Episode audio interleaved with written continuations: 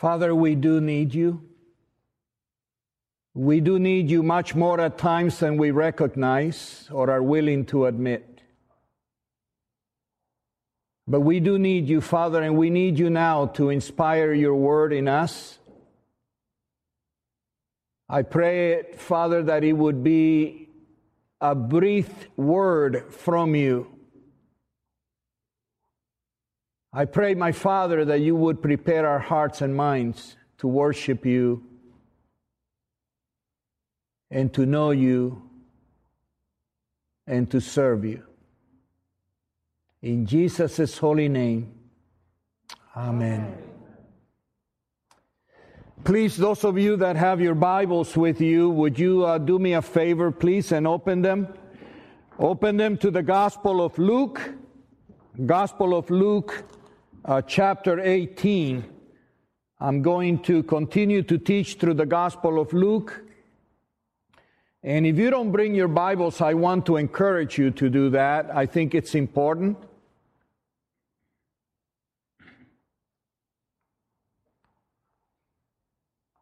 we continue seeing Jesus traveling south from Galilee toward Jerusalem. It seems to me that we've been in this journey for a long, long time. Because we've been looking at all kinds of encounters, all kinds of teachings, and all kinds of situations that Jesus experiences on his journey down from Galilee. And if you remember what I've told you so far, he comes down from Galilee after the transubstantiation, um, uh, and not transubstantiation, um, trans, transfiguration. Different word. Both theological, but different word. Uh, but he comes down after uh, that event with Moses and, and Elijah, and he bypasses uh, Samaria and he cuts to the east across the river Jordan, and he's been coming down uh, on the east side of the river Jordan. And in a couple of weeks, we're going to cross with Jesus into the area of Jericho and across the river Jordan and up the hill of Gethsemane and where Bethany is and down the Kidron Valley and then back up. Uh, to the holy city of Jerusalem. But he continues coming down on that side he continues to teach his disciples in that journey. And I think it's important that we see ourselves as journeying with Jesus as he is coming down. Now, it is extremely important, especially for the passage today, that you realize that Jesus is headed for the cross. Jesus is headed into Jerusalem to die in a cross for your salvation and my salvation.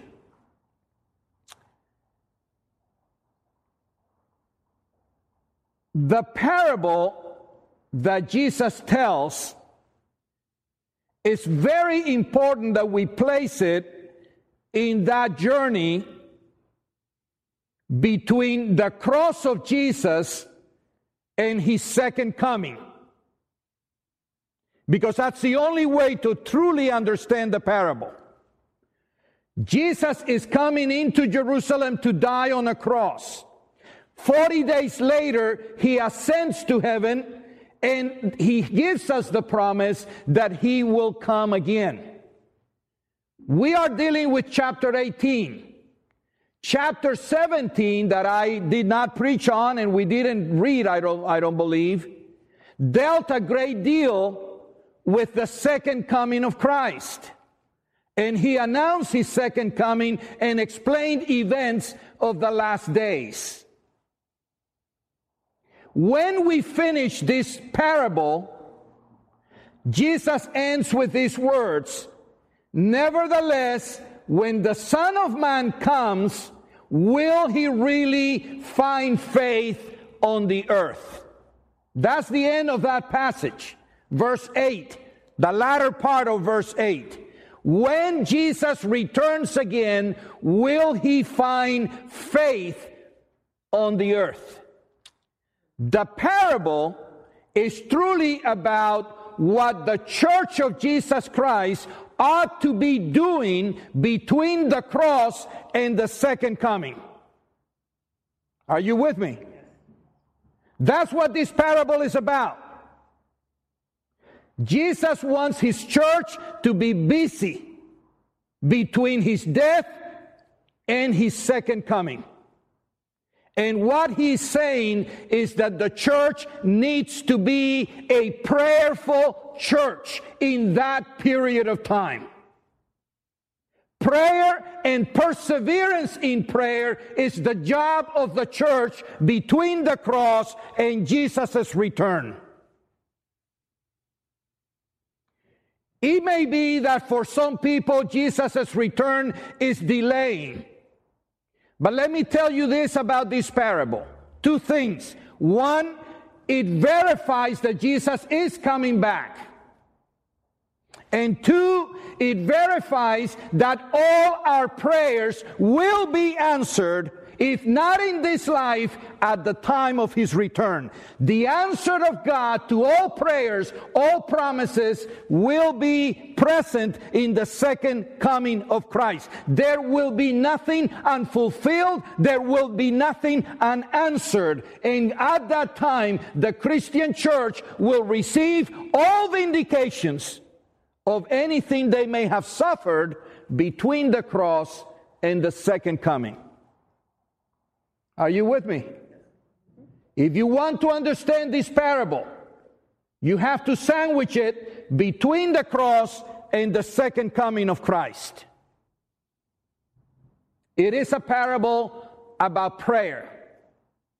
It is a parable about the work of the church in persevering daily in prayer. There are two keys to understanding this parable. Two keys, very important. The first key to understanding the parable is the comparison between this evil judge and God. That's the first thing you need to understand in the parable. There is a contrast between this earthly judge and God. It tells us in the parable that there was a man in a certain city, a judge in a certain city, who could care less about God and certainly could care less about man. So clearly, we know this judge is an unbeliever. This judge does not sit or seek the will of God or the justice of God or the ways of God. This man has his own justice to give out. He doesn't care about God. He doesn't care what God wants. He doesn't have direction from God. He does not follow the word of the Lord. He has no respect for God. He has no respect for his word. He has over him no supreme being. He has over him no other authority than his own authority. And you can imagine that judge in that city causing all people in the city to be very scared to come before that man. Because justice would be handed one way today and possibly another way tomorrow.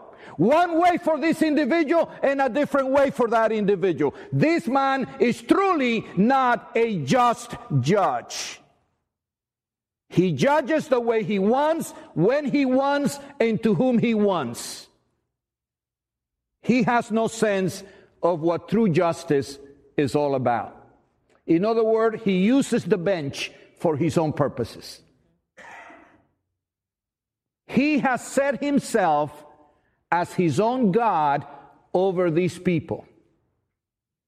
He has no one over him. He feels he's in charge of every situation, of every dealings that the people had. He is in control of the justice system in this city.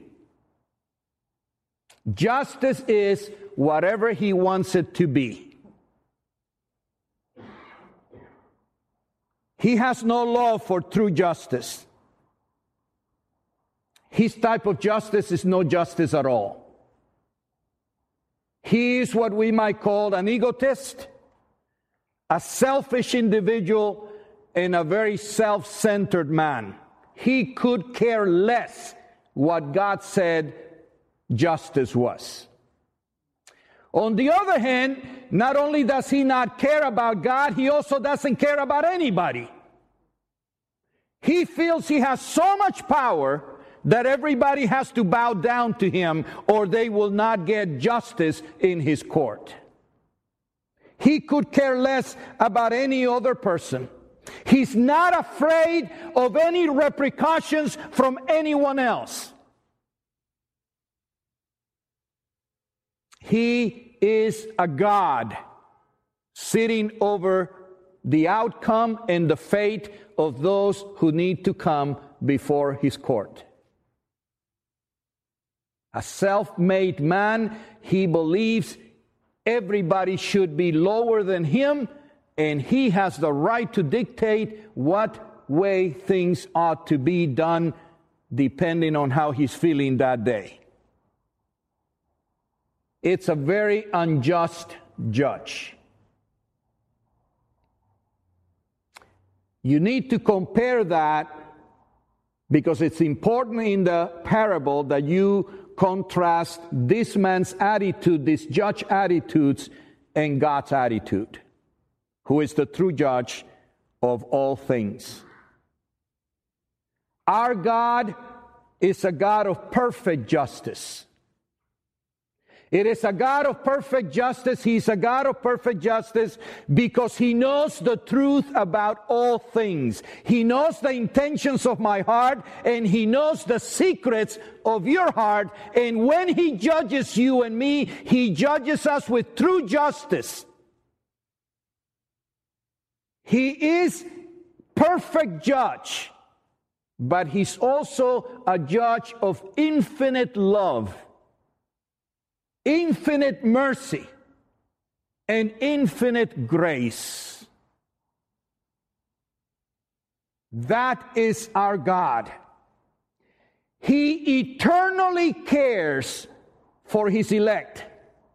He eternally cares for his chosen, those who believe in him whom he hath drawn unto himself. He loves them and cares for them, corrects them when they need correction, judges them when they need judgment, but he is a loving redeemer who is in the interest of justice and of building up and not of tearing down. To understand this parable, you have to contrast that judge with the true judge of the universe.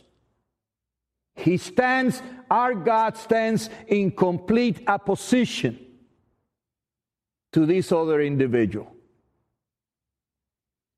The second point, or the second key to understanding the parable, is that you need to contrast and compare the widow to us, the church. First key is to compare the unjust judge with the righteous judge. Second key is to compare the widow with the elect, with the people of God, with his church. This widow most likely is of no importance in the town. She likely has no, um, she's not known. She's perhaps unknown or she just has no importance in this town. In a way, what happened was when you lose your family or you lose your husband or your children, the likelihood is she becomes kind of a non entity at this time. So she probably has and is lacking importance, especially to this judge. Secondly, this widow is a woman. A woman who physically cannot defend herself against those people that have somehow wronged her. Something is going on where she feels wrong that she needs to come to the court and does not take matters into her own hands. It is possible that someone has stolen from her whatever was left from her widowhood. Physically, she doesn't seem to be able to fight these people on her own. And certainly, she doesn't have physically the ability to go up to this judge and give him a couple of good slaps for his attitude. She doesn't have that physical ability. She is a woman in a society where women were not as valued. Thirdly, this is a widow. A widow that has lost her husband, and the likelihood, because of the scenery or because of the situation, she has no sons either. Or they would be there at the court representing the family, representing her, or they would be out defending her against those people that have so wronged her. The likelihood is that this widow is all by herself. No defender, no protector, no representative that would represent her and fight for her in the court or in the society. She's a widow. Sometimes when widows are presented in the Bible, they're represented as alone, completely alone and defenseless. The other thing about this widow likely is that she's poor, or at least her income is so low because she doesn't have the income from a, a hardworking male in her family. So she doesn't have the ability to bribe this judge. The likelihood is that this bribe, this judge used a lot of bribes because that's how he did his justice. So she doesn't and may not have had the ability to bribe him at all. She has been unjustly treated by an individual. We don't know what the situation is. Maybe they've stolen the last things or want to steal the property left to her by her family. Somehow she's been wrong from somebody that have treated her unjustly. And now she comes before a judge who again treats her unjustly. Who again abuses her, does not respect her, doesn't listen to her, and could care less what her fate will be. So she's being unjustly treated by these other people and now unjustly treated by this judge. She's got only one weapon. This is a woman of perseverance. This is a woman who doesn't let go.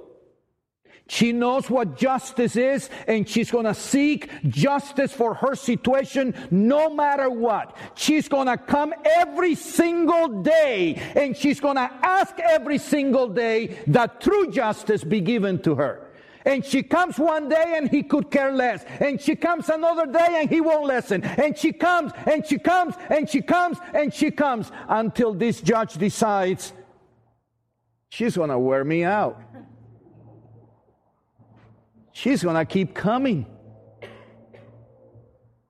I dream about this woman every night because I know next morning she's going to be there.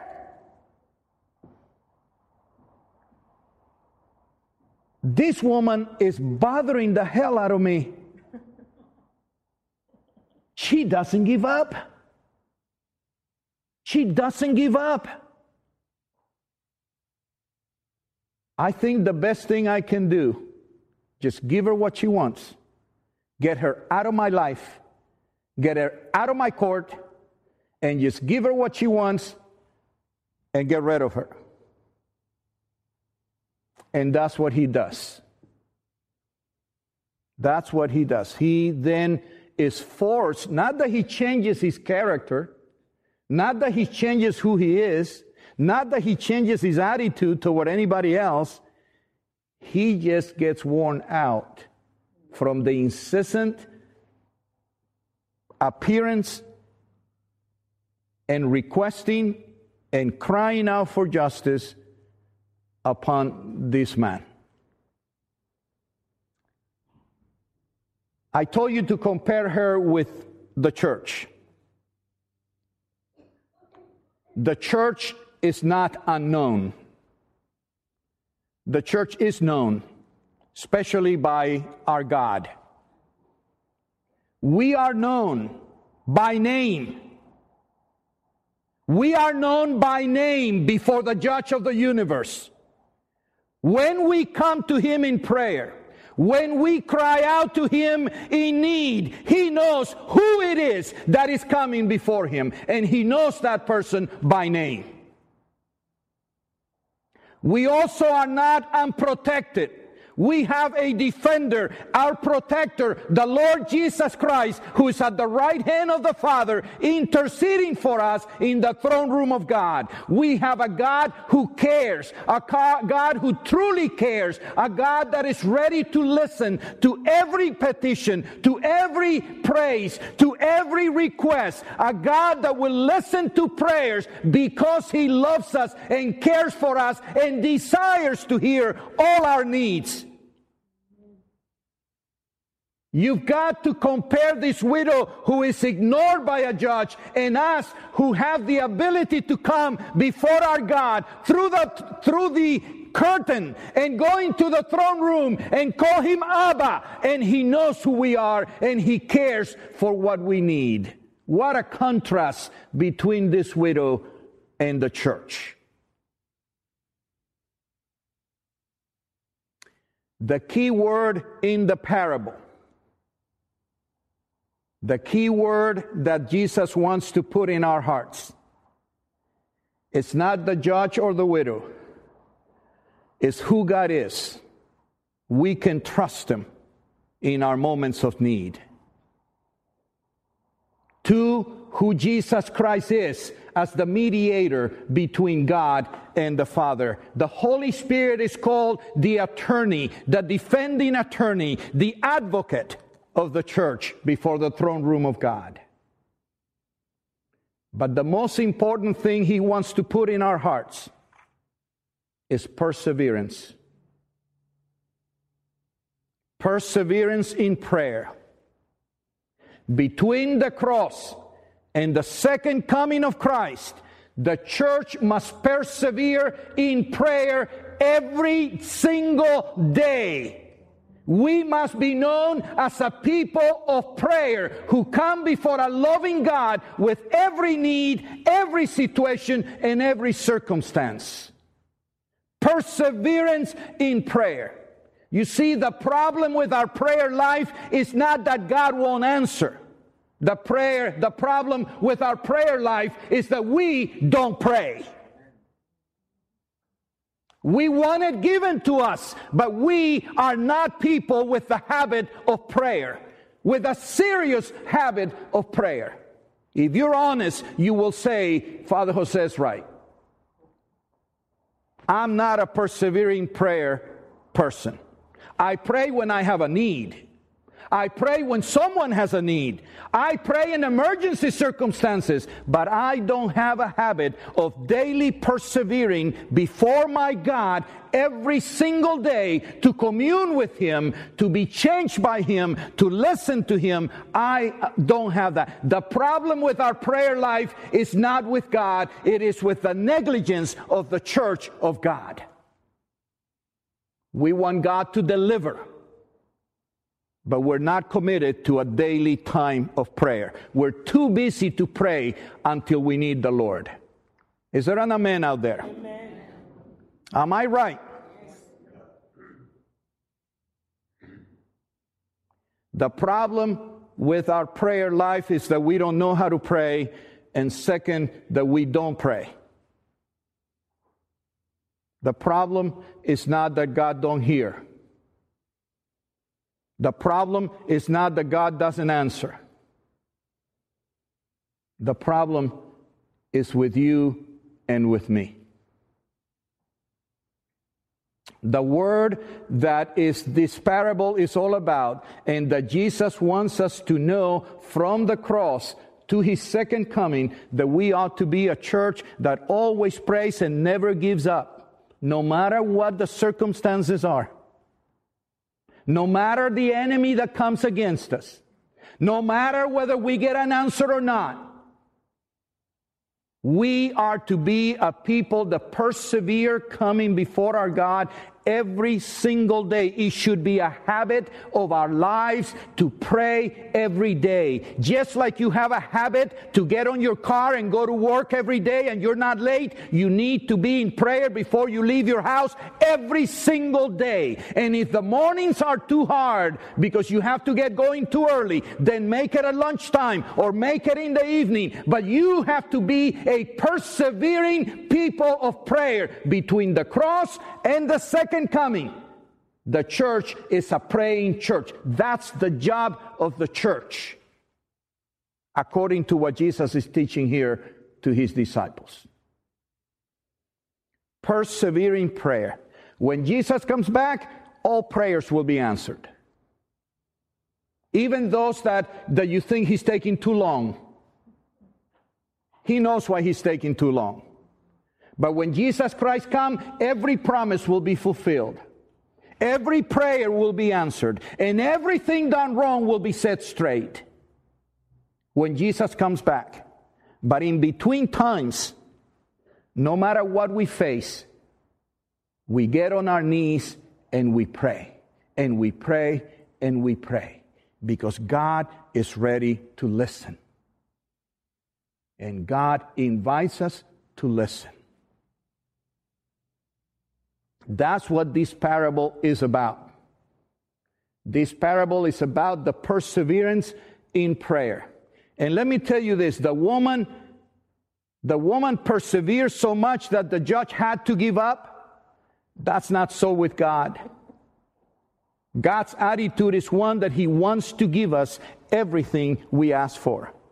Everything we need if we pray rightly before him. He has the prerogative of saying yes, saying no, or saying wait. Our prerogative is that we pray and we pray and we pray until the Lord gives us what we're praying for. We don't give up. We don't give up because perseverance means constancy. Perseverance doesn't mean haphazard or today and then not tomorrow. Perseverance means constant. It means now. It means tomorrow. It means every day. Perseverance means staying the course. Staying the course. Staying the course until Jesus Christ returns in victory. That's the kind of praying that Jesus wants us to have and to know.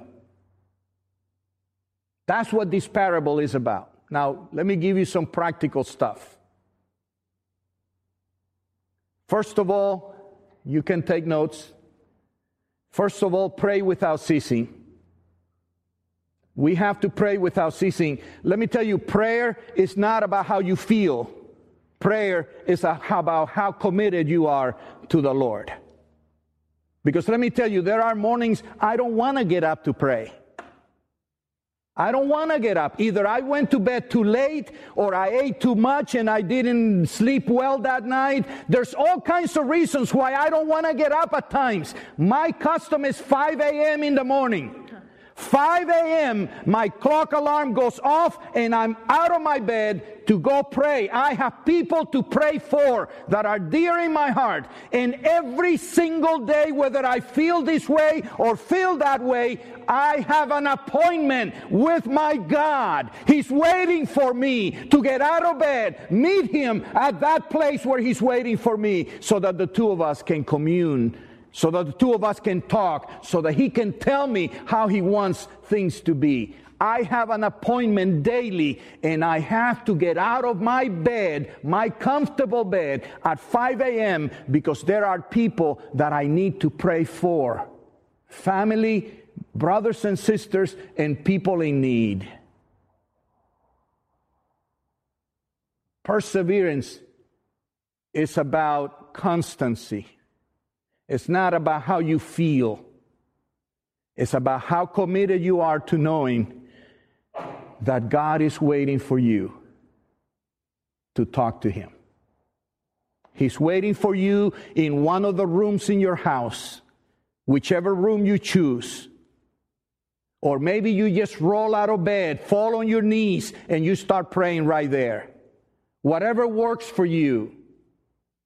But the Lord is waiting for you. The Lord is waiting for you every single day.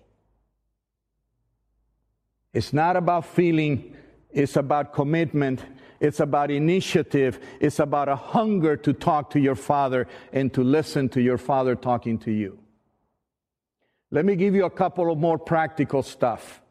So, first of all, do it. That's the first thing. Do it. Commit to it. Second, choose a regular time of prayer. Whatever works for you. For me, five in the morning.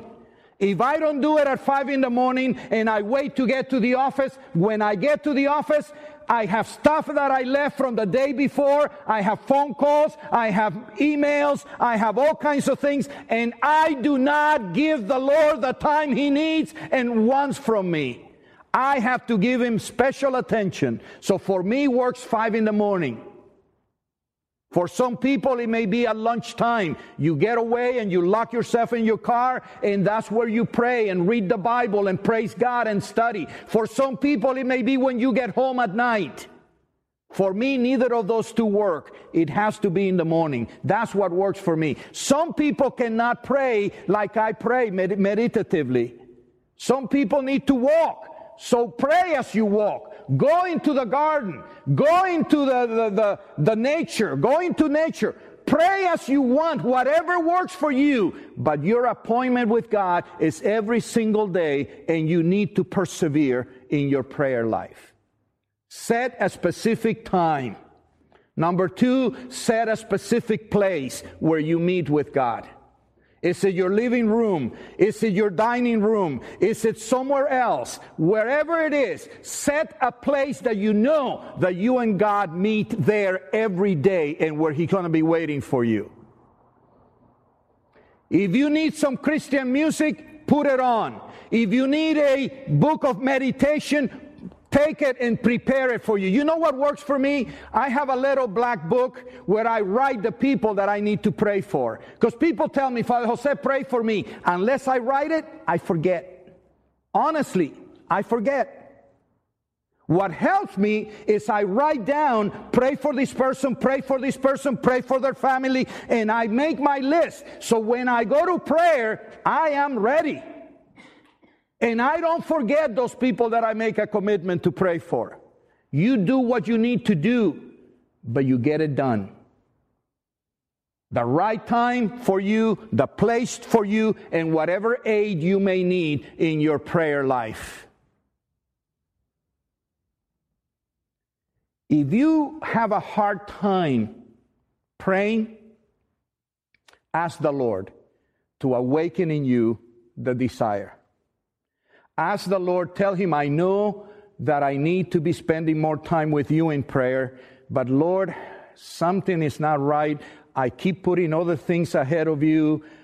Please change that in me. Give me a hunger, a desire, a pleasure, a joy whenever I'm with you. Show me how sweet being in your presence is so that I desire it every single day. Just ask the Lord because He wants to meet with you every day. Anything else that, about prayer, it will come. Don't worry about it. Just start there. Start setting the time, start setting the place, start getting ready, and start asking the Lord to give you the, the, the, the joy of being in His presence. Now, I don't want to make this sermon longer than I ought to. I use a particular way of praying at times, not all the time. You, most of you have heard it perhaps. Acts 2. Acts 2. I can tell you more about it after the service if you like. Acts, adoration. You begin always adoring and praising God. C, confession. Confess your sins before God. Confess honestly the things you have done or left undone. T, thanksgiving. S, supplication. I use Acts 2. 2, T-W-O. T, tarry. Tarry. Persevere persevere, tarry on, on prayer. W, wait. Wait on the Lord. Wait. Keep praying until He gives you an answer. O, obey. Obey whatever the Lord is telling you to do. Be a person that obeys His word, that is in His word. If He tells you in prayer that you need to call somebody, don't postpone it. Call somebody. If He tells you in prayer that you need to write a note to somebody, don't wait. Get up. Go write the note and send that note. Obey whatever the Lord tells you in prayer. Acts 2. And let me conclude with this God is faithful. Amen? Are you faithful? Because Jesus concludes with the words, Will he find faith in this earth when he returns? Will he find a faithful church? God is faithful. Are you faithful? Persevere in your prayer life. You will never tire your Father. You will never become a nuisance to your Father in heaven. On the contrary, He wants to know your every pain. He wants to know your every sorrow. He wants to know your every care. He wants to know your every joy you will never have to wear him down. God is not like that. Our God desires to commune with us. So get to pray, church. Stand with me.